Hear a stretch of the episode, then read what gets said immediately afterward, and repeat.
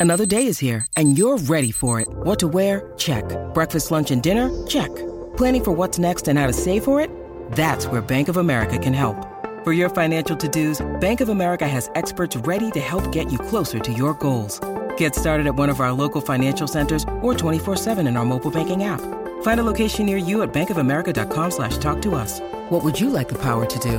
Mobile banking requires downloading the app and is only available for select devices. Message and data rates may apply. Bank of America and a member FDIC. Injured at work in a motor vehicle accident or had a fall in a public space? Speak to Your Claim Lawyers, a no win, no fee personal injury claims law firm that specialises in maximising compensation claims for injured people. Call 1 800 Your Claim or yourclaimlawyers.com.au. But anyway, it is now time for Red's tip, and this tip this week is coming off the back of driving a vessel on the water, and you need to understand that conditions change each day, and also each direction that you're actually moving in, Pat.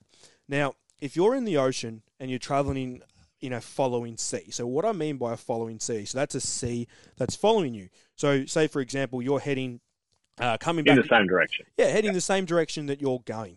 And there's so many different attributes to a boat that you can use to help the performance of your boat. And one starting with your normal trim. Some vessels also have trim tabs. I'm not a massive advocate on trim tabs. I try to let the boat drive itself, but certain boats do need them for certain things. But driving with the following sea can be da- dangerous at times, especially if you're coming into a bar. And for instance, I have to cross the Barwon River not not a notorious bar, but it can play up at times. I've got waves over the front there on occasions, but it's about getting your boat in the position to get yourself out of trouble, and also by using your engine, your trim with that following sea to have advantage you to get yourself out of trouble also. So it's about lifting your nose up. You don't want to be nose diving with a following sea, and all you're doing is uh, basically broaching, which as the technical fishing word, our boating word, broaching. What that means is your boat starts to broach either way. You want to get your nose up and you want to have the back half of your hull doing all the work. So you can get your nose out and get yourself out of a situation. And when you're coming into a bar with a following sea on top of it, you need to be aware and follow waves. And what I mean by that is you want to be following the back of a wave, not sitting 10, 15 meters, 30 meters behind it. That wave is in front of you. You're using your throttle. You've got your trim up, and you've because you've been in a following sea, and you're keeping your nose just behind that wave, so the wave can't break on you. And then also behind you, say for example, there's a set coming in.